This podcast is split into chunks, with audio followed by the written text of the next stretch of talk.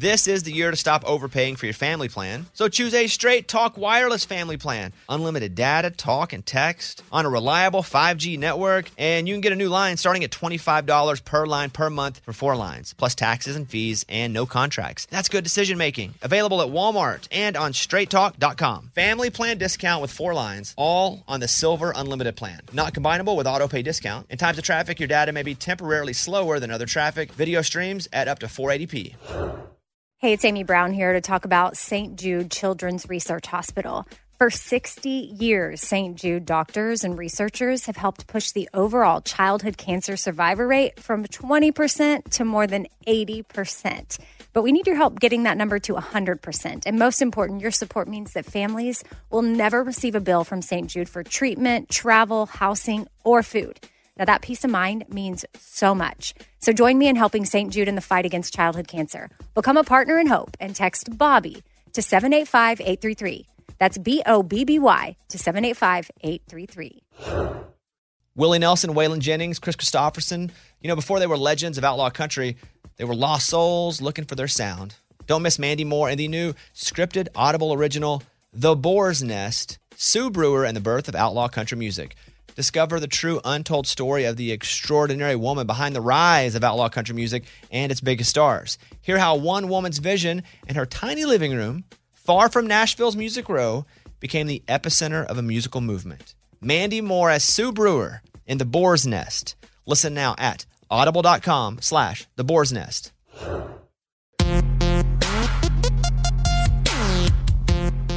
Hello, friends. This is a big one. Reba McEntire is here for an hour. The untold story of Fancy, her new duet with Dolly Parton. She talked about some of the urban legends about her life. The first time she realized she was famous. I mean, it's Reba centric and it's awesome. So I don't want to keep you waiting too long. Here are the five music releases I think you should check out. Natalie Hemby has a new album called Pins and Needles. Here is the title track.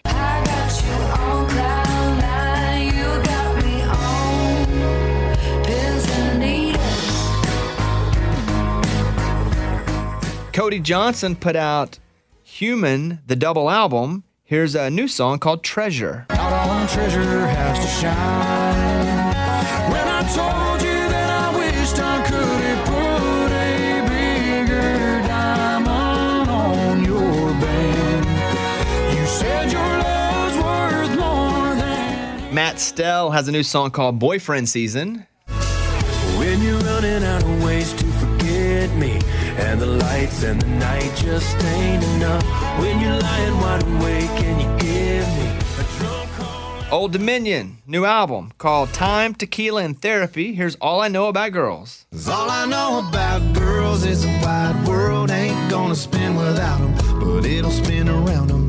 All I know about girls is you best get out of their way shut your damn mouth. And the number one song is from Reba. She released Revived, Remixed, and Revisited, and it includes Does He Love You, a duet with Dolly Parton. Oh, does he love you? Does he love you? Like he loves me? He loves me. Does he think of you? Does he think of you? When he's holding me Those are five new releases to check out. I think we're going to leave it there and get right on to the interview. Thank you guys. I believe you will enjoy this one.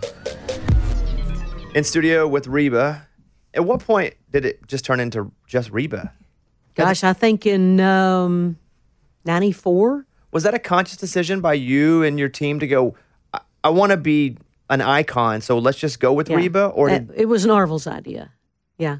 And I liked it because only when I signed my autograph, I only had to put Reba because I'm lazy. now it's kind of weird to hear McEntire.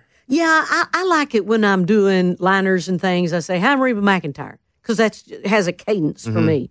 But just to do Reba's fine with me too. I can go with it. I guess you have to drag out Reba. Hi, I'm Reba. Reba. Hey, Reba. Hey, Reba. Hey, I'm Reba McEntire. That just sounds better to me. it's funny to see whenever you look at your career, even today, how relevant you are pop culture wise today. I'm watching Ted Lasso, and they're like, "Hey, we left the tickets under Reba McEntire," Yeah. And so that that itself, and how we, watched that episode, I think two weeks ago, right? Yeah. Did they? Did you know that was going to be in that show at all? No, I was sitting there with Riddler, my dog, and I was sitting there watching TV, and And Roy Kent, my favorite character of that whole show, comes up and says, I think you're holding a ticket for Reba McEntire. I went, Riddler, did you hear that? I was thrilled to pieces. that's crazy. yeah, Marnie said the same thing. She was sitting there with her dog, Cooper. So it was it was fun. the same kind of thing because I- I'm on TikTok a lot when you know I'm a survivor. Is I'm a and it's everybody doing like their little household things. You know, someone you know throws away the trash. I'm a su- Yeah. so that became and it still is a huge you know TikTok trend. That did that come out of nowhere for you too? And did someone come up and go, Reba? All of a sudden, this song is massive on TikTok. Yeah. Yeah. I think Justin was the one, he sent it over to me, Justin McIntosh. And uh, he said, Look at this. Look what's, look what's going on. And I said, Well, that's pretty cool. I said, These kids weren't even born probably when it was out the first time. And he said, We need to do one. So we did. And then it just got bigger and bigger. Very flattering. It's It's- it's one for a few weeks. It was the most the thing that I had seen the most. Now Yeah. what's odd is that um, uh, Neon Moon is having its minute No on kidding. TikTok too now. Where Good. where Ronnie texted me and goes, "Hey, what's happening here?" And I was like, I don't, "What do you mean what's happening? I don't I don't know the guy that runs TikTok." Yeah. he was like, "Our our song is being played all over the place. It's got some mix." And then now there's like a dance to it, but it is really cool to see. Oh, I got to check that out. And it's the easiest dance too. And Uh-huh. some of those dances I look at and I can't do. But it's like the e- but that song, that- Mike, the remix everywhere, isn't it? It, everywhere. I'm a Survivor and Neon Moon are probably other than Walker Hayes' Fancy Like, like the two biggest songs on TikTok. But it's just, it's just cool to see. I wouldn't even say every, you know, generation, which I would say like 10 years, but it's like you just stay relevant. And if someone comes to you and says, you know, what's the key to staying? What? How do you do it? How do I do How it? do you I do don't it? do it. I don't do nothing. I've got a great team that come up. They're young. They can think of great things for me to do. And I just go do it. And thank God fans like that thought it was interesting enough to sit on a toilet seat and change the roll of toilet paper, paper and then uh, turn into Reba and good job. You know, I'm a survivor. It's just cute things like that. I'm very flattered more than anything, the songwriters. I mean, I I text them and I sent the TikTok over to them saying, "Look what's going on for y'all's song."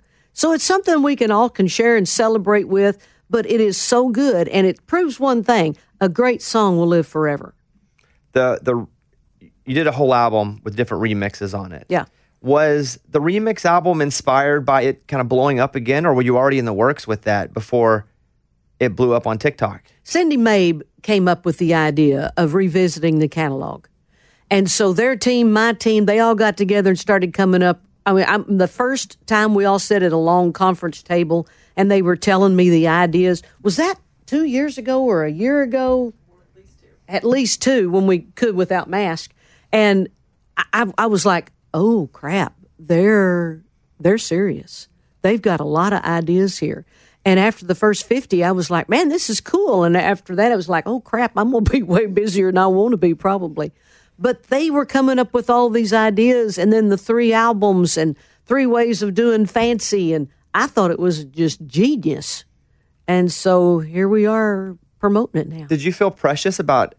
Okay, I know you want to remix these songs, but to a lot of people, these songs, you know, uh, define you know different parts of their life. Or were you like, hey, have at it? I'm curious to see what you guys do with the remix. The latter. I Really? was saying go for it. Then when they said I'm a survivor as a dance mix, I said, really? But it turned out great. It's fun to look at your top streaming songs. Fancy's number one of, of all the when we went through all the different services, kind of added them all up. Fancy's number one. And I never, and I'm probably, I'm sure that you've heard this many times. Whenever I was singing Fancy as a kid, I never really knew what Fancy was about until I got to be an adult. And then when when I found out what Fancy was about, I was like, wow, I've been singing that song a little too passionately. like, cause I was singing it, I was singing it hard. I mean, I was really into it. And then it's like one day you just go, Oh, how about that? how about that? Yeah, the little girl coming to school and wanting to sing fancy for the talent night. And she goes, Do you know what this is about? She's, Yeah, she gets a brand new red dress from her mama. Okay, then. Oh. And then, okay, if that's what you think it's about, that's, it. great. Have at it. So when you recorded that song, did, was there any talk with your, with you, your team, like, oh, this is kind of an area that, that we're going to be singing about that maybe isn't talked about a whole lot in, Yeah. in contemporary country music. Well, when I was with Jimmy Bowen in the 80s, he said, "Is there a, a song you want to do a remix on?" And I said, "Yeah, fancy." He said, "Oh, woman, you don't need to be doing that. That's about a prostitute." I said, "I'm totally aware of that." And so when I went with Tony Brown in 1990, he said, "Would you like to do a song again?" And I said, "Fancy." He said, "Oh my gosh, that's my favorite song." So we did it. So it had been discussed years earlier, Uh-huh. and you, you decided not to cover it. But Well, I was vetoed. yeah. It was like, nope, can't do that. Well, this whenever uh, the night the lights went out in Georgia, which I know that song because of Mama's Family, and then you know doing research on her and Yeah, realizing Vicki. she was a singer. Yeah, Vicki Lawrence. Yeah. Um, when you do that song, was it similar, or did you go? Yeah. We're just going to do it and uh, right away. Same thing. Tony said, "Is there another song you'd like to do a remix, a re, uh, to do it again?" And I said, "Yeah, that's the night the last went out in Georgia." And you know, Vicki, that was her one and only song she recorded. Went number one.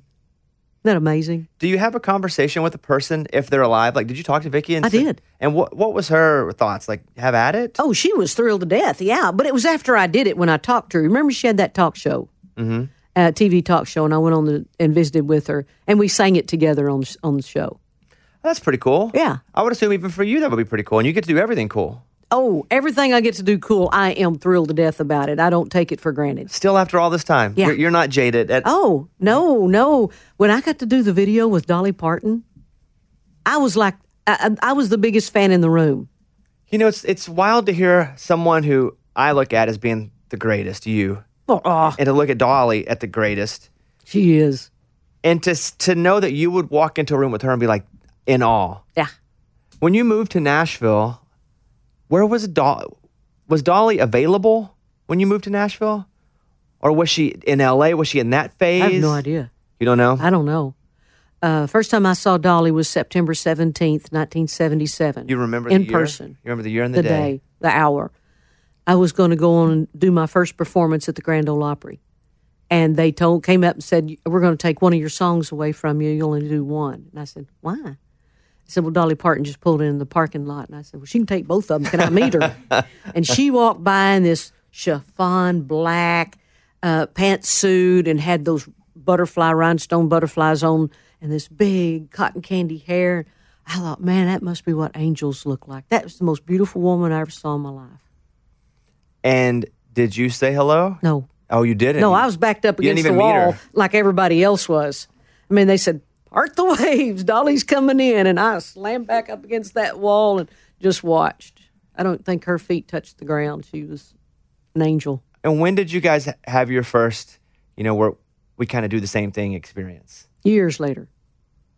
Yeah. And then she came on the Reba TV show, and we got to spend the whole week together.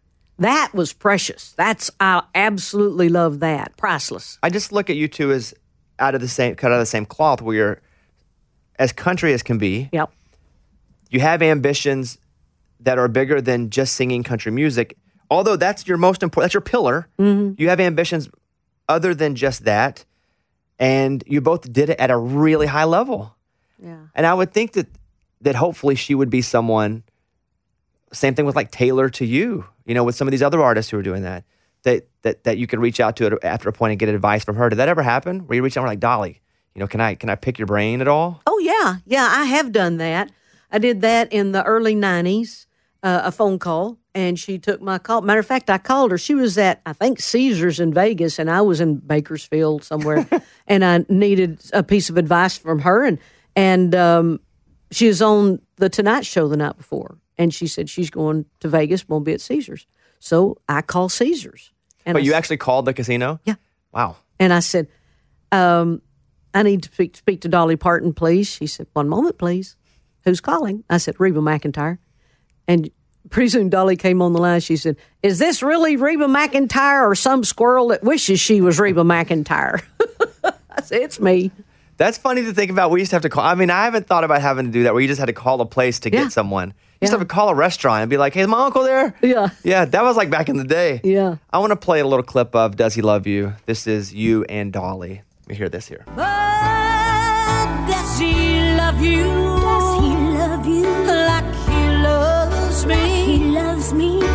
He think of you? Does he think of you? When he's holding me? And does he whisper? How cool is that to hear? Even though you've heard it 10,000 times. I, yeah, you're right. Because when we first heard it, uh, Dave Cobb was the one that produced this one. And when we were going down the list of all the songs and listening to them, and Does He Love You came up. And I sat there and listen. I said, Play it again. And we listened to it again. It was just the best. Can I ask about the original version? Because from me moving to Nashville, I've gotten to know Linda, Hillary's mom, Yeah.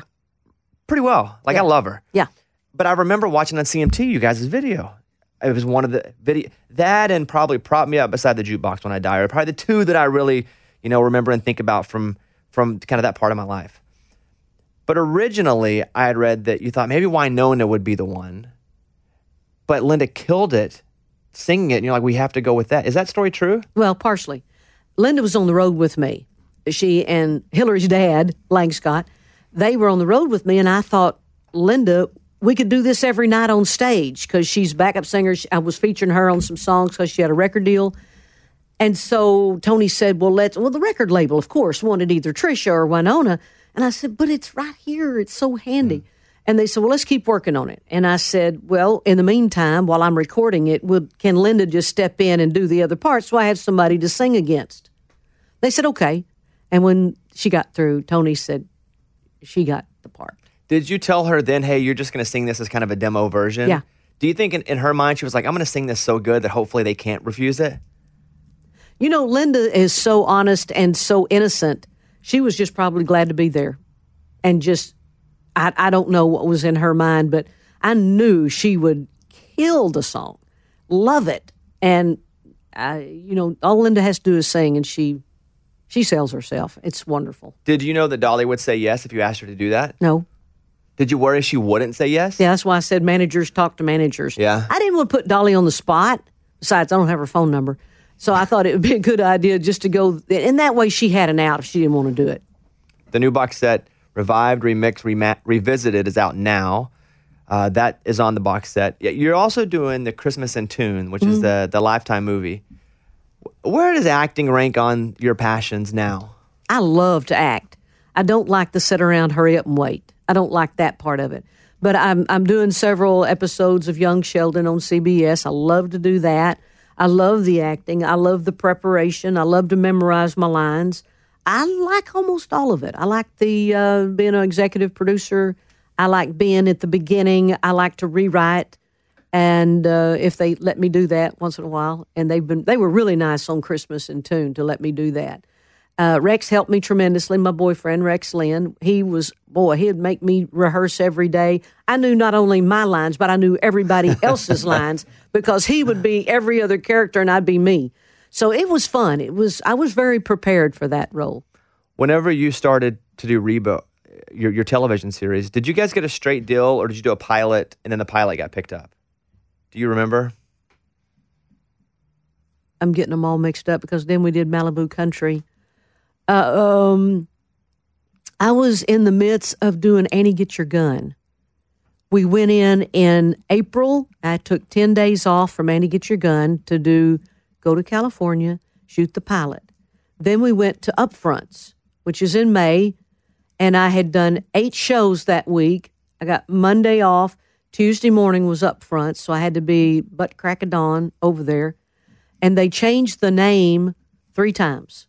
When we filmed the show for the pilot, it was the the script was called Sally. And Narvel went to him and said, you know, if you did the afternoon filming as Sally and then in front of the audience tape it and Reba be Reba instead of Sally, then let's see how that tests out. And they said, okay. So the the title went from Sally. By the time I got to Upfronts, it was deep in the heart because we were all from Houston, Texas, and we were the Hart family. So then there came out this thing on uh, USA Today that their publicist, publicist had said why the WB had ever hired Reba McEntire for this part is ridiculous. She's not of our, uh, what do you call it? Uh, people that watch. Like our demo? Yeah, she's not our demographics. And so the head of the company called by the time we got back to the hotel after upfronts and said, Terribly sorry, terribly sorry. What can we do to make up for this? Well, I'd already gone back to bed. I had a performance that night. So Narvel was talking to her and he, he heard me get up and go to the bathroom and out of the other room and he said, um, hang on, let me put Reba on the line. He banged on the bathroom door and said, Pick up the phone. Uh, and so I said, Hello. He said, uh, We're terribly sorry what happened and what was in the USA Today. What can we do to make this up to you? And I was half asleep, and I said, uh, Well, she said, Well, Narvel said if we call it Reba, you'll be happy with that. And I said, That's a wonderful idea. Thank you. Hung up, went back to bed. So that's how I got the name Reba. And so you go. Did you move out to LA? Uh-huh. Because it was that like you said, hey, I got, I just got to go. If I'm going to do this, I don't need to visit it. I need to go live it. Oh, we had to, we were there three weeks. So what happened was I got through with Annie Get Your Gun on June 23rd. We went to Ireland for a vacation. I did five weeks all girl tour and then went to LA, found, a, found an apartment, a condo we lived in for the first season because you never know. Right. It could go 13 weeks and you don't get picked up. But then we got picked up on the back nine. And then Narvel went house hunting and we bought a house and we were there for six and a half seasons. Did that ever feel like home out there? Oh yeah, I loved living in L.A. I'd, I- I'd love st- to go I- back and do another show. Would you? Oh yeah, absolutely. Have you guys, you know, explored different versions of Uh-huh. that? Mm-hmm. Have you been close? Uh huh. Real close. Have you shot a pilot to anything? Mm, yeah, the Marc Cherry pilot. We did uh, one called Oxblood, and uh, they passed on it. It's always a weird thing because I've shot a few pilots and had it passed on, where I you feel like everybody's so pumped about it, Yeah. and everybody loves it, but then might have been talk shows and like, oh, this is it. We it, research has been great. Yeah. it's been it's tested so wonderfully. Well, let- let's spend some money. Well, it just right now. Well, right. So Uh-huh. is that show? That show's done. That show's done, Okay. Mm-hmm. unfortunately, which I thought it was going to, you know, last forever. I thought I'd retire off of that show. Well, I mean the Oxblood. That show. That's it. Yeah, oh, yeah. Yeah. Marc Cherry. Yeah. I love his show now, Why Women Kill. It's just, he is a genius. I saw my wife watching that show one day, and I was like, "Why are you watching? Why? I don't know what it was about." Just All exactly what was- are your yes, motives? Like, why are we learning from this And show? what's the notepad? we- And you're taking yes, notes. Yes. What? my uh, my favorite duet in country music. The uh, cowgirls don't cry. That Thanks. that song to me, I think, is the saddest. It's I mean, we're in the land of sad songs.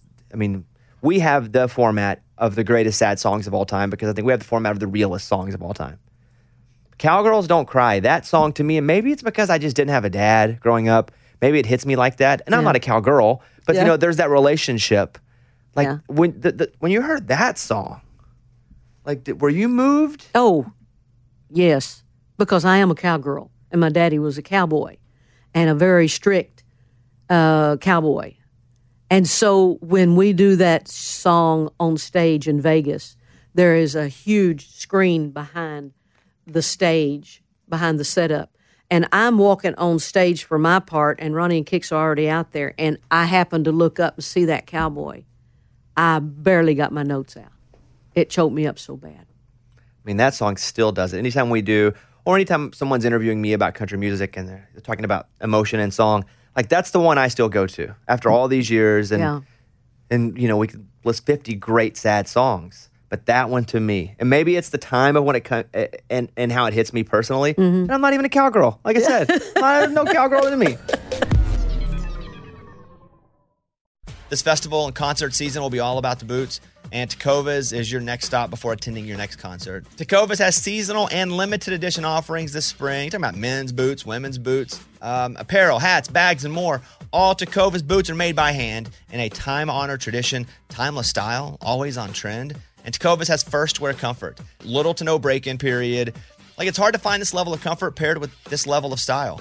Plus, direct consumer pricing keeps the value on your feet, the money in your pocket. So stop by your local Tecovas store, have a complimentary drink, shop the new styles.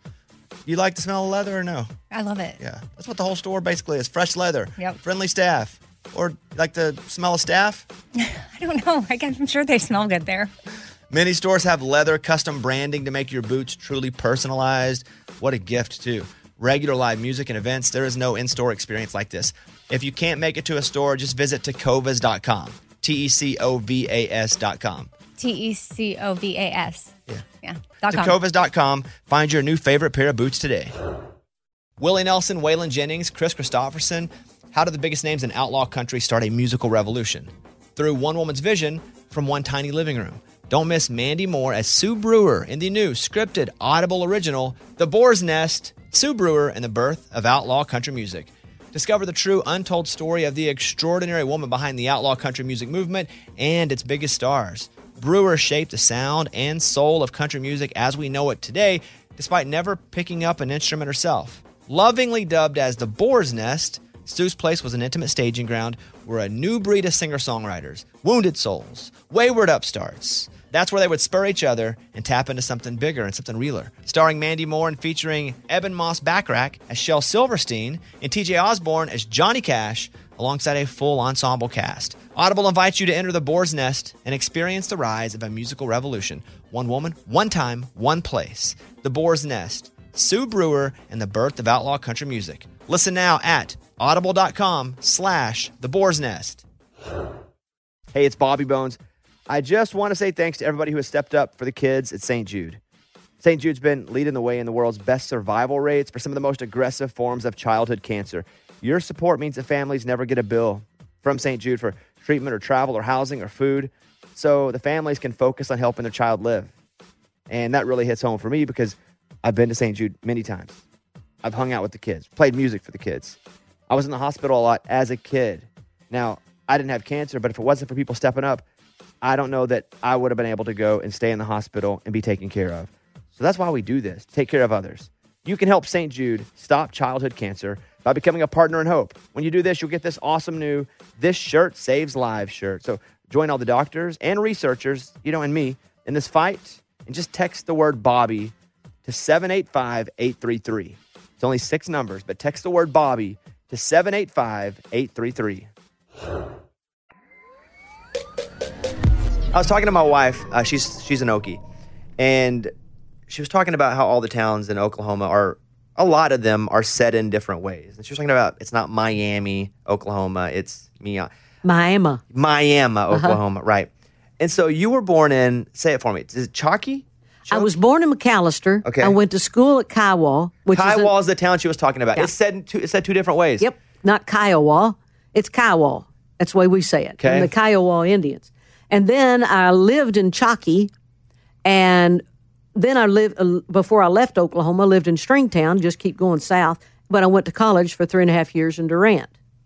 That's a lot of Oklahoma. There's a lot of towns that I kind of help, help represent. What town? I guess they probably all feel like they're your town. Like when you go, do they all represent you in some way? Uh-huh, yeah.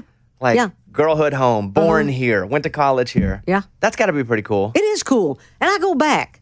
I go back uh, quite often. Probably will more in the future.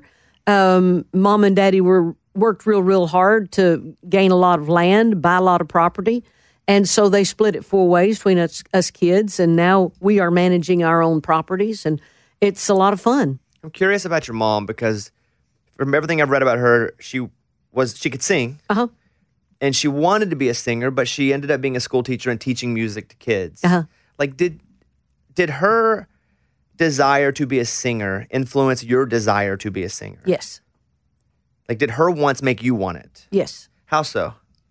Because when we were rodeoing, we didn't have a radio in the car, and four kids in the back seat wrestling was getting would get on anybody's nerves, and so Mama would get us to sing to keep us out of trouble, keep us occupied. Then first grade, uh, the teacher would say, "All right, we're having a Christmas program. Anybody want to sing?" And I'd raise my hand, and Mama would encourage me on that, just like she did Pake, Alice, and Susie. And so when we got in the high school, junior high years, we they formed a little country western band and we played at the football games and had little concerts. And then when I went on to college, I took Mama made sure I took 18 hours to keep me out of trouble. It's a lot of hours. that that will keep you out of trouble. It didn't. Uh, and so, but they were mostly music classes. And so when I went to the National Finals Rodeo in Oklahoma City in 74, I was a sophomore. Daddy knew I was up there partying, having a good time. And he said, Won't you get you a job while you're up there? And I thought, Shoot, that would interfere with all my fun. I said, Doing what? And he said, Sing the national anthem. And that's when Red Steagall heard me. So fast forward, that was in December 74. 75. He said, Jack, bring Reba down and we'll cut a demonstration tape. I didn't really want to. I didn't know anybody in the music business. I had all my friends in the rodeo. I wanted to be a world champion barrel racer.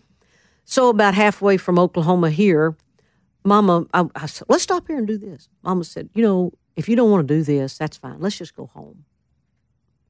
But if you do this, I'll be living all my dreams through you. Mm. I said, Well, Thunder, why didn't you say so? Get in the car, let's go. And when Mama died, I told Susie, because we were cleaning out Mama's house, I said, I don't think I want to do this anymore. She said, Why? I said, I was doing it for Mama. When you do it now, are you still doing it for your mom? Yeah, yeah. But it took me a good three months to say, call Susie back, say, okay, I'm I'm back. I'll do it. Wow. Your dad, I'm assuming he instilled the work ethic that you must have to get to this point. Like, I'm assuming your dad was like, this is A to B. We do the hard work. Yeah. Because you living on a ranch, what, what kind of work was there to do around the place? Oh, before school, we'd get up at four in the morning. Oh, my goodness. and uh, Pake and I would go out and catch probably four to five horses out in a 40 acre pasture that were frisky because it was September. And then we'd have to saddle them up and cinch them up. They'd kind of walk back, step on your feet. And, and then we'd go in, Daddy'd have breakfast cooked, and Mom would be in there getting ready for work because she was the uh, superintendent's assistant secretary. And so we would go start gathering one end and then bring them all down to the pens. Mama would stay there at the scale and she'd weigh them. We'd put them on the trucks and then we'd go to school. That's before school. Yeah. That's a day's work before school. yeah. Your that dad- wasn't all the time. That was in the fall. And in the spring, we would get cattle in and we'd have to work them, you know, vaccinate them, dehorn them, castrate them, brand them, and then put them out in one pasture and make sure they're all right to go into the bigger pasture and then put them up in the hills. All those same things have been done to me since I got married a couple months ago. Vaccinated, castrated, all of it. It's just wild. Ah, It's we like, should have talked what- What's old is new. What's new is your dad uh, being a, a world champion roper. Was he practicing a lot? Uh, do you remember him practicing a lot as a kid? Yeah. Like was he? younger, younger, younger. Yeah. And then uh, Grandpap always told us when they were all at home, Daddy would be out there roping. He said, Clark, get out there and rope. You got to practice. And Daddy would practice roping chickens. He'd rope anything. He would rope chickens. Yeah, that's hard to do. yeah, that's it's really So, hard to do. Yeah, and he'd get it done. And so Daddy told us one time that Grandpap said, Now, son, if the house catches on fire, me and your ma will take care of it. You just stay out there at the roping pen and keep practicing. They were because Grandpap was a 1934 world champion steer roper. What is your lineage? Well, where did okay, okay your your dad, your grandfather? Mm-hmm. Where did your family come from? Because this is some kind of work ethic. Some, I mean, you guys, ha- you can sing. You're athletes. You work hard. Like, wh- did I think it comes from being a survivor. I really do. Daddy Daddy didn't rope for the fame. Daddy now that's pretty much me. I love attention, so I like I like the fame. I love it. But Daddy, he'd rather been at home. He went out, he could make money by roping and winning ropings. And he would bring the money home. He would make a payment for land and cattle at the bank and pay off the grocery bill. And that was the main two things. Then he'd go do another roping to make more money to buy more land, more cattle.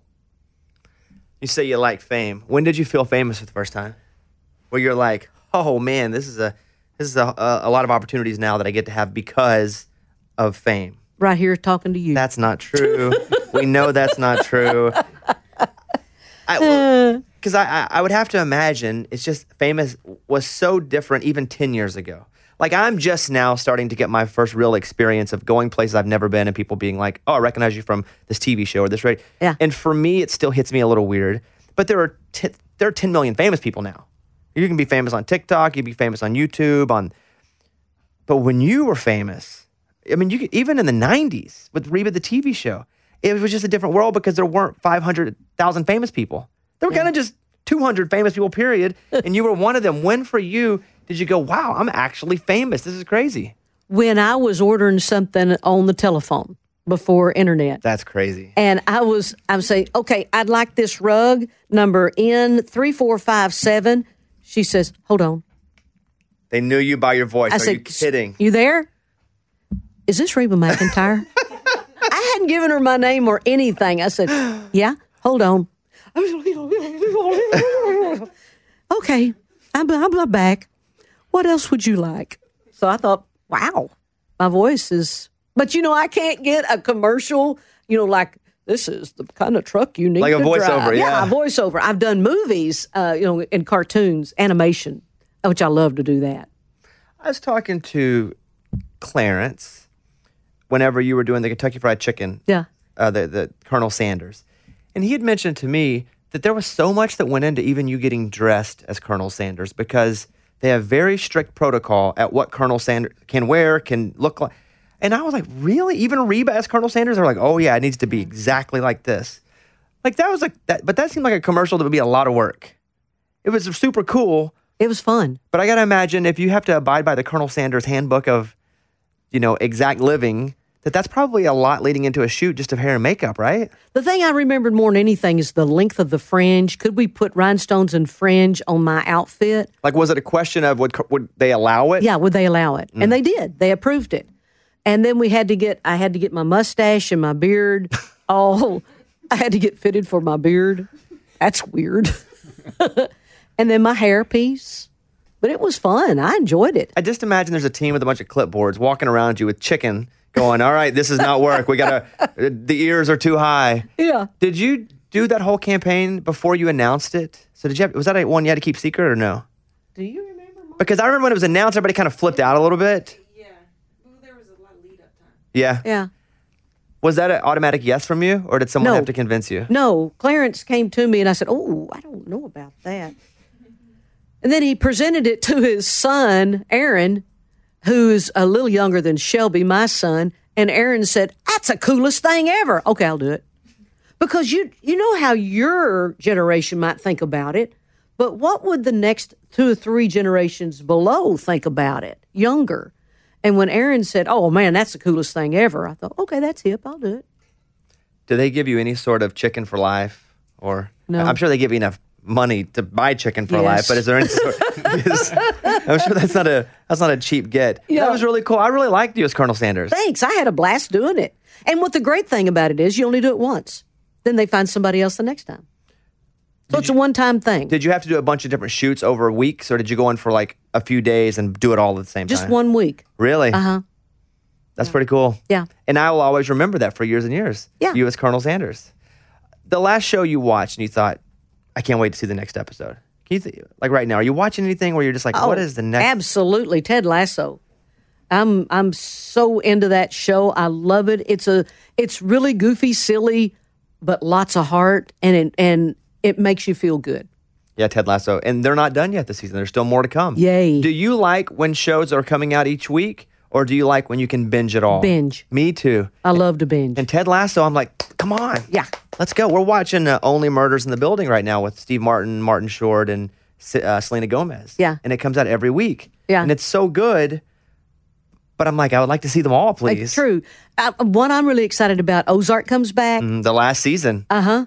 Um, Succession. yep, in comes Octo- back. October, right? Peaky Blinders comes back.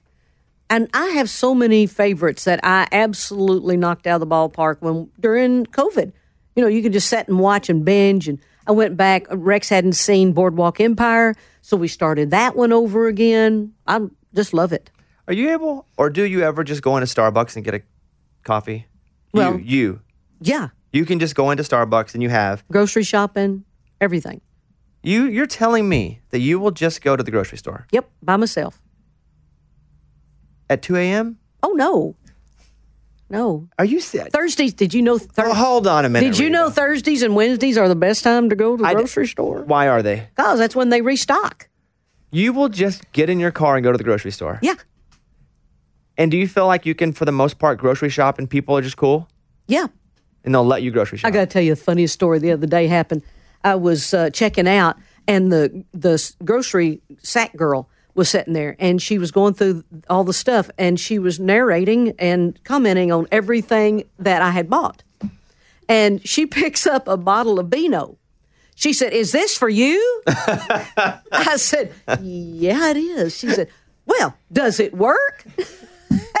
everybody in line.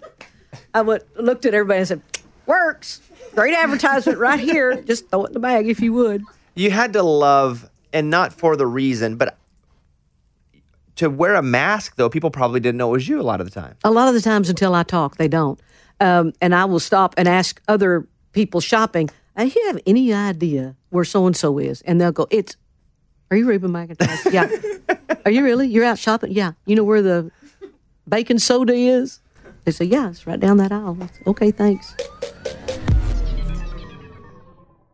This festival and concert season will be all about the boots, and Tecovas is your next stop before attending your next concert. Tecovas has seasonal and limited edition offerings this spring. Talking about men's boots, women's boots, um, apparel, hats, bags, and more.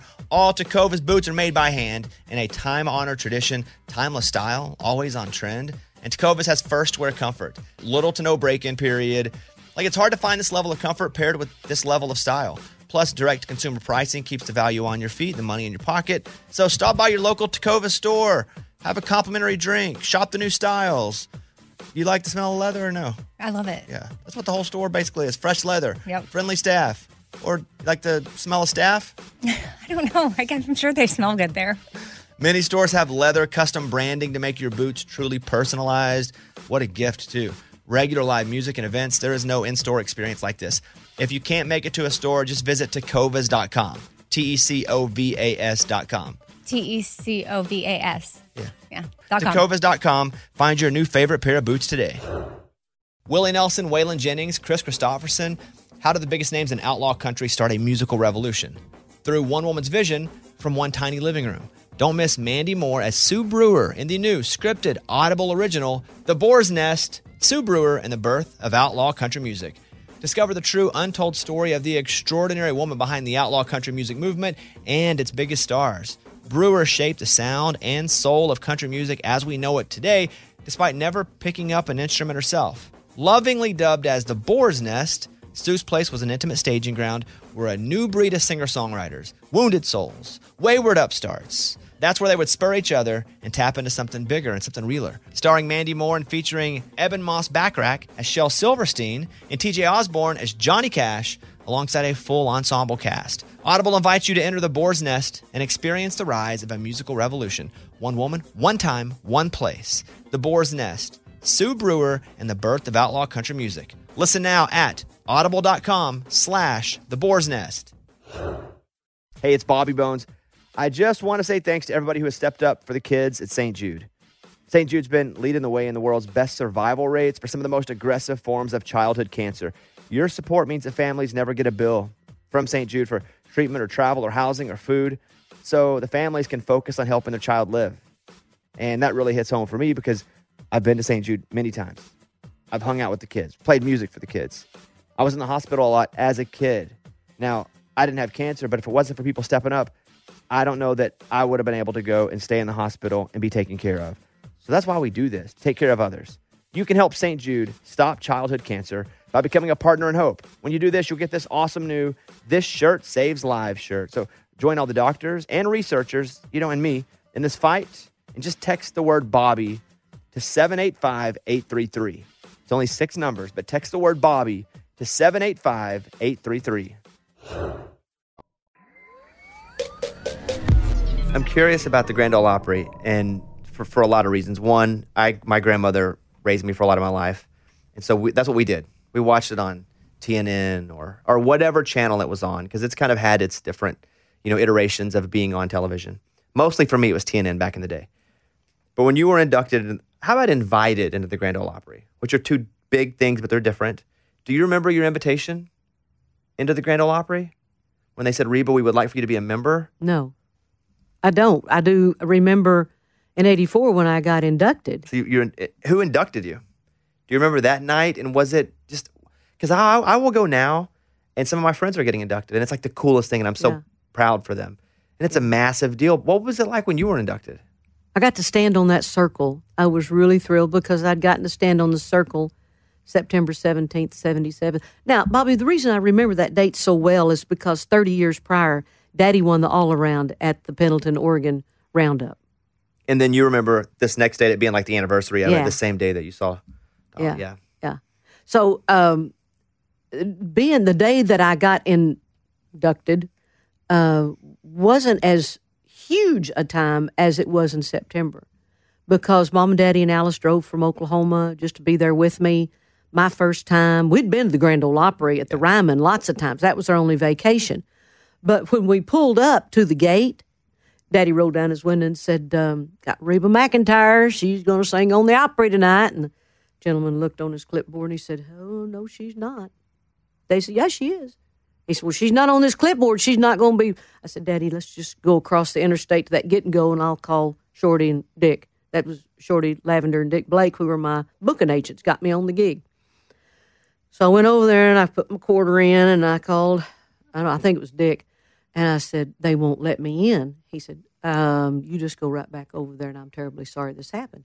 So Daddy pulls up and rolls down his window and he says, Yes, Mr. McEntire, go right over here on number 67. You can park right there. Oh, glad to see y'all. So eh, that was a night we'll never forget. then I get one of my songs bumped because Dolly's there, but we're still thrilled. Throwing Yeah. babies in the air. We just loved it.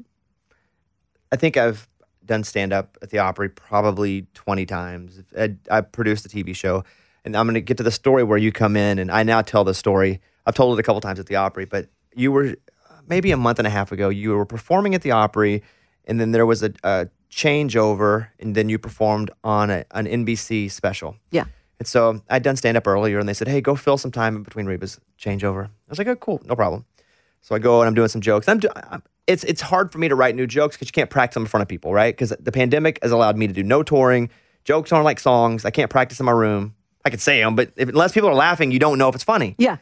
And so I'm up, and they're like, "Okay, Reba's gonna be like a minute." And so I do another joke, and then you come, you're on the side stage, and you look at me, and you point at me, and for some reason, I thought you were about to invite me into the Grand Ole Opry, and I remember going, "Oh, this is the, this is it," because between between all my performances, I've probably been on that stage 200 times between the sh- hosting the TV show all during the pandemic, and like it's been a dream. And you pointed at me as you were coming onto the stage to do your second thing. And for some reason, I thought it was an extra sincere point. And I, inside of me went, Oh, I'm about to be invited to become a member of the Opry. And you came closer and you were like, Hey, thanks. La, la, la. And I was ready for you. And you said, Okay, I'll go. And I was like, Okay. And I walked off and I was like, Well, that did. instead of that just happened, I was like, Well, that didn't just happen. Didn't just That- I did. And so, I wished it had been that. you know what? I think it's a better story that it hasn't yet. But for for a split second, I thought Reba was inviting me to be a member of the Grand Ole Opry, and my life was perfect. For that second, my life was perfect. Where does your love of corn dogs come from? uh, county fairs, state fairs. Uh, that's it. I see the meme Yeah, everywhere. I love corn dogs. I mean, I see the meme of you with a corn dog in a private jet, like Uh-huh. the living the life meme. That's what that is. You with a corn dog in a private jet is like nothing else could be better than this moment. Yeah. And to be memed itself one time. You're memed in every way, all these positive ways. It's the most amazing thing. did did someone come to you and go, Reba, you're now a corn dog meme? No, no, I found it out by somebody. Oh, yeah, somebody did come to me and tell me that. You're exactly right. Yes. I want to do a thing, and then I, I, I do want to get back into the music for a second, but I want to do a um, an urban legends thing about you because there are so many things that you hear and you go, is it true or isn't it true? Once I heard you died. This season on this, Uh-huh. there was a big Fell off a mountain. Yeah, I think Yep. you had to even come out and say you didn't die. Yep, I did. which is a weird conversation to have to have with people. Yeah, my nephew was in Arkansas traveling, and he walked into a convenience store, and everybody was saying, Ruby McEntire just got killed. She fell off a mountain. He went running to a phone to call his mama, my sister, said, hey, Ba died. What happened? And, and she said, Oh, no, I'd have been the first one to find that out. Nope, she's fine. And that's a weird thing to go, I'm not dead, look at me. Yeah. How did that even start? Somebody just on Twitter? There was a trend going on there for a while that the fake death announcement. Okay, No, I think it's before Twitter. was it? Yeah. Here are a few things. Okay. Is it true that you were in the running to be in Titanic the movie? Yes. And I had the part. you you so you did. And you thought what? Unsinkable Molly Brown was the part I was going to play. I went audition for James Cameron, and we were back on tour, and they needed like August, September, and October. So we moved our concerts to November, December, and then January. And then they would, I mean, you start getting all the venues. We were promoting ourselves, and you get all that set, and then they'll come back and go, you know, we're going to have to move it three months for. Well, you can't do that. Yeah. I've got people that are depending on me for their livelihood. That's their paycheck. And I just said, I, I got to choose. I got to. So I said, sorry, I can't do this to my people. So I turned down that part. You were a serious, like a really good basketball player when you were younger. False. Really? Well, we didn't have that many people on the team, so I got to play a lot. I was a guard. That was back in the day when it was uh, six, you know, three on three, not full court, thank God. Uh, but I loved it. I went to basketball camp every summer. That's another place I learned how to volunteer. Coaches love volunteers. I wasn't that good at all, but because I was a volunteer, I stayed on the coach's good side. There's an urban legend about Faith Hill uh, trying to sing background for you. uh, she did audition to be a background singer, and she didn't get it. And Narvel and I looked at each other and said, "She's going to be a star, big star one day." So you could see stardom in her, but you didn't think it was that she was right to be a backup singer because she was too big for the job. No, she could sing. She wasn't that good of a harmony singer at that time. Um, no, wasn't meant to be. That's pretty cool, though. Yeah. That you could tell she was going to be a star. You know, and, and background singing is different than just mel- just singing the melody of a song too. Totally. Okay, let, let's let's roll through some of this this this new stuff here because I have it up. I want our people to hear this so they can check out the box set, so they can check out. We played "Does He Love You." Mike, what do we have over there of the remixes? Ah, all those on that list right there, on the up top. Okay, here we go. Play me, "I'm a Survivor" the dance remix. A single mom who works two jobs, who loves her kids and never stops, with gentle hands and the heart of a fighter. I'm a survivor. What do you think about that? I don't think it's that different. I don't either. I think it sounds it's cool. yeah, but I don't think it went total Euro, which is No. would be what I would be afraid of on that song, or it was just like unsa, unsa, unsa, yeah, yeah. There's some of them that uh, it's you know it takes ten minutes to get into the song because of the uh, little hook line that they found. But um, I, I enjoyed listening to it. I really did. That's got to be a really special talent. I've never seen anybody do it, but it's got to be a lot of work. to remix a song. Yeah. I, I have no idea. Yeah. it's like me. I just I'm like that sounds good, that doesn't, and I have no idea what I'm talking about. I'm with you. It's Here what you is, like, uh, what you don't. Fancy. Here's the remix to Fancy. Okay. She said, here's your one chance, fancy, don't let me down. She said, here's your one chance, fancy, don't let me down. Again, Yeah, there's some part of that. It's like uh, it, it's uh, yes, she was, yes, she was, charmed a queen, charmed a king, a congressman. And there's there's some that they put back in, and uh, the video's pretty funny too. Somebody did a video of the remix. one more. Let's do "Consider Me Gone." This is the revisited. If you think you can do better than this, then I guess we're done. Let's not drag this on. Consider me gone. What do you hear different about that? It's relaxed. It's mellow. It's um, not so confrontational. It feels like the percussion on it too is much. It's a little softer. Oh, very Sounds soft. very cajon, more cajon It was. than it is a snare and a, Yeah. that's well, the first time I heard it. That's what I thought too. Yeah, that was Dave Cobb. And we had five musicians, and they'd bring in a fiddle player or a steel guitar player for a specialty. And it was just so relaxed. The difference in Consider Me Gone on what you just heard and the original, uh, it the original was more in your face screaming. You know, uh, how dare you? Sure. You're an idiot. And this one's kind of like, you know, this is not working out. Let's just take a nap. It's just so much more mature. It's not throwing a fit. It's just, I like it better. This festival and concert season will be all about the boots, and Tecovas is your next stop before attending your next concert. Tecovas has seasonal and limited edition offerings this spring. You're talking about men's boots, women's boots, um, apparel, hats, bags, and more. All Tecovas boots are made by hand in a time honored tradition, timeless style, always on trend. And Tecovas has first wear comfort, little to no break in period. Like it's hard to find this level of comfort paired with this level of style. Plus, direct consumer pricing keeps the value on your feet, the money in your pocket. So stop by your local Tecovas store, have a complimentary drink, shop the new styles. You like the smell of leather or no? I love it. Yeah, that's what the whole store basically is fresh leather, Yep. friendly staff, or like the smell of staff? I don't know. I guess I'm sure they smell good there. Many stores have leather custom branding to make your boots truly personalized. What a gift, too. Regular live music and events, there is no in store experience like this. If you can't make it to a store, just visit tecovas.com. T E C O V A S.com. T E C O V A S. Yeah. Yeah. Tecovas.com. Find your new favorite pair of boots today. Willie Nelson, Waylon Jennings, Kris Kristofferson. How did the biggest names in outlaw country start a musical revolution? Through one woman's vision from one tiny living room. Don't miss Mandy Moore as Sue Brewer in the new scripted Audible original, The Boar's Nest, Sue Brewer and the Birth of Outlaw Country Music.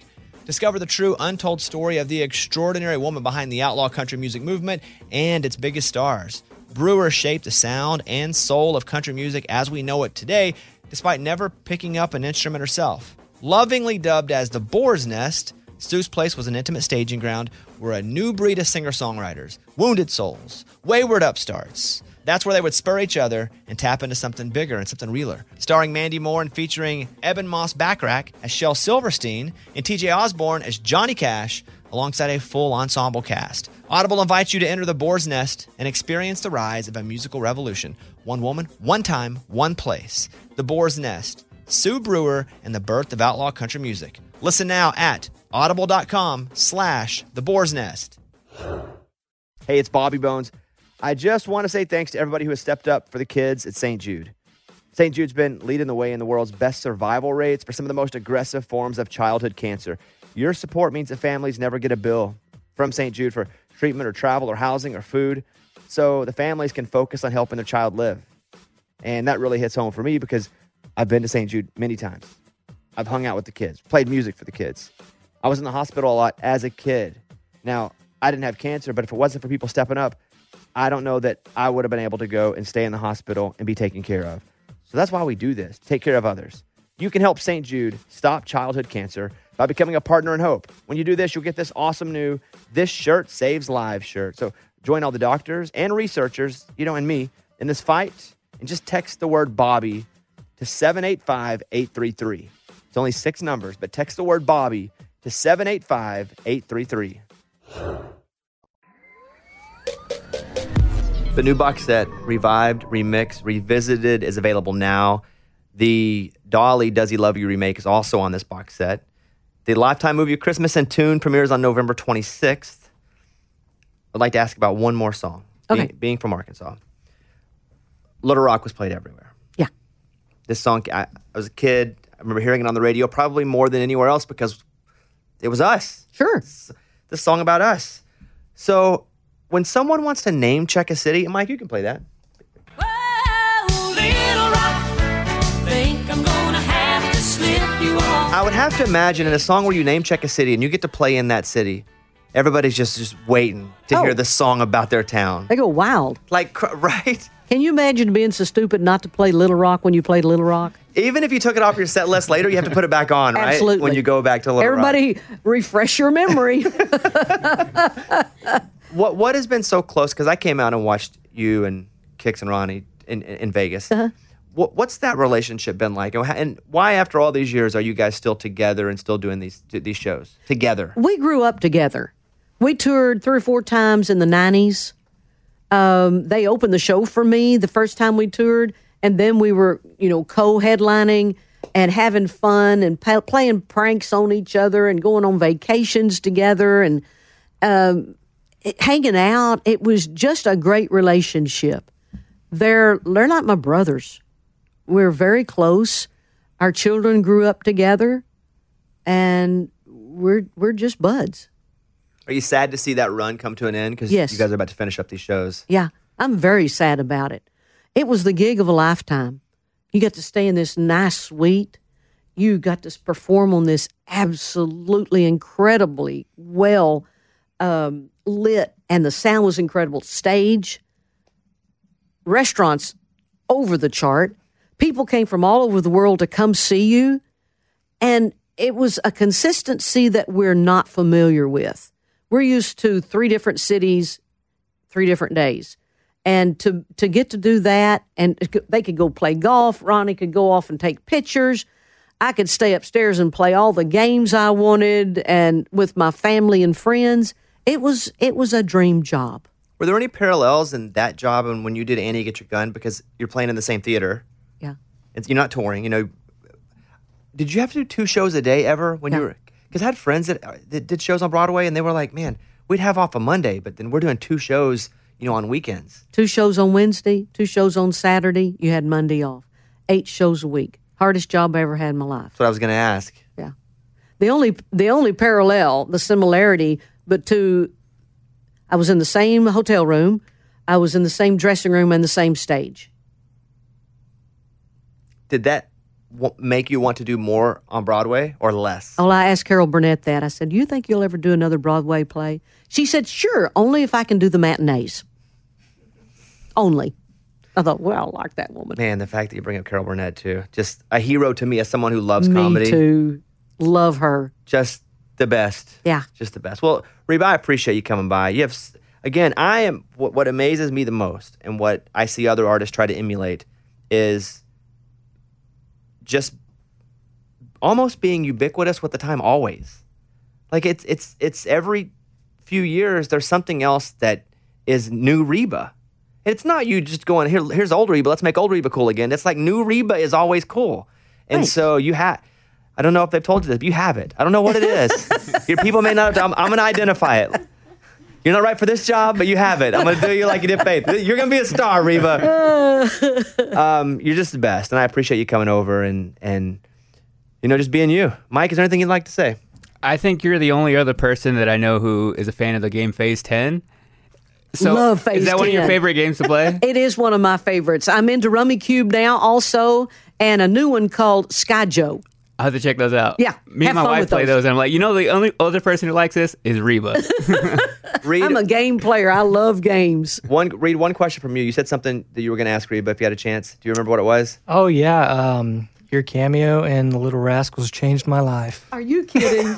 AJ Ferguson? I, I, oh my gosh, I grew up on that movie. I, I can remember being at my grandma's, uh, and I would eat strawberry ice cream and watch that movie nonstop, that is too cute. nonstop. I bet you, know, yeah, people get, recognize you from everything. I was there different people. for one day to shoot, and I was hearing all the stories. You know, after the kids would do their line one time, they don't want to do it again. You know, they were Oh, like, "I don't, I'm gonna play." Okay, I'll give you a piece of candy, and then it got to, "I'll give you a dollar if you just Oh, say that gosh. line one more time." But they said that it was a, a really fun time to get to do the movie, Yeah. and to do the re- remake of Little Rascals. But uh, you're right of all the movies I've ever done, Tremors and Little Rascals are the two that I get recognized and talked about more. oh man, And I bet you can tell what the person's going to recognize you from. Again, we talk about demos, like almost if they're a fan of your music or if they're they, they're a fan of the TV show. You, if they say, "Hey, I'm a big fan," you can kind of go, "Oh, I bet you're a fan of this." Yeah. Well, listen, Yeah. I will let you go, but thank you so much. You, she's got so much out. We'll we'll talk about it again in a second.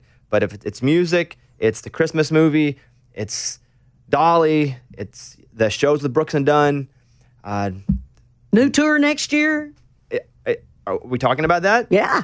Okay. Well, Yeah. Well, then what's happening? Well, starting in January, we'll be going out on tour, the Reba tour, me and the band, which we were supposed to do in 2020. Do you? Oh, so it's so it's that. Oh, okay. You're doing the tour that got delayed, Right. You know what I thought was cool is when you put out the YouTube concert of the tour of your shows from back in the day. I thought that was so cool. Thanks. Thanks. yeah, that was just a brilliant idea. I watched the whole thing. I didn't come up with that. I, I can't take credit, but uh, I think it was Justin that came up with it, Justin McIntosh, and we had it. And why not get it and you know f- get it ready and put it out on television? Let people know that you know we have been doing this a while. In a way, that's bad because the first one was pretty qu- poor quality, not up to standards that we see today. Second one was a lot better, but um, I was still very proud of it. When Reba, when you're out on tour, and we will end with this. She, she'll be out January. Do you feel like you've put an unhealthy expectation of you having to wear all the great clothes all the time? Yes. Don't you ever just want to go in sweats and be like, I'm going to sing you eight songs in sweats? I'll never forget seeing uh, Shania Twain come out. Um, I wasn't there in person, but I saw it, and she had those fluffy little workout pants on and tennis shoes, and her hair up in a ponytail. And I was like, I'm way overthinking this. and she had all her dancers bebopping around, and it was so cool. And I thought, man, why didn't I think of that? Okay. Thank you, Reba. Thank you, Bobby. Right. Nice to see all of you. That was awesome.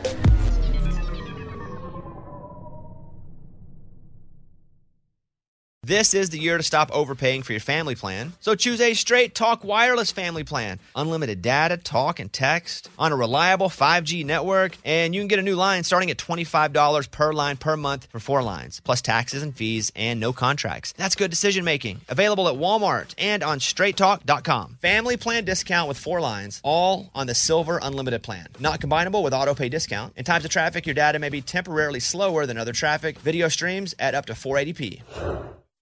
This festival and concert season will be all about the boots, and Tecovas is your stop before attending your next concert. All Tecovas boots are made by hand in a time honored tradition with timeless styles that are always on trend. And Tecovas has first wear comfort with little to no break in period. Stop by your local Tecovas store, have a complimentary drink, shop new styles. If you can't make it to a store, just visit tecovas.com. T E C O V A com. You can probably spell it, you probably know it. Tecovas.com. Find your new favorite pair of boots today. It's time for today's Lucky Land horoscope with Victoria Cash. Life's gotten mundane, so shake up the daily routine and be adventurous with a trip to Lucky Land. You know what they say your chance to win starts with a spin. So go to luckylandslots.com to play over 100 social casino style games for free for your chance to redeem some serious prizes. Get lucky today at luckylandslots.com. Available to players in the U.S., excluding Washington and Michigan. No purchase necessary. VGW Group, void or prohibited by law. 18 plus terms and conditions apply.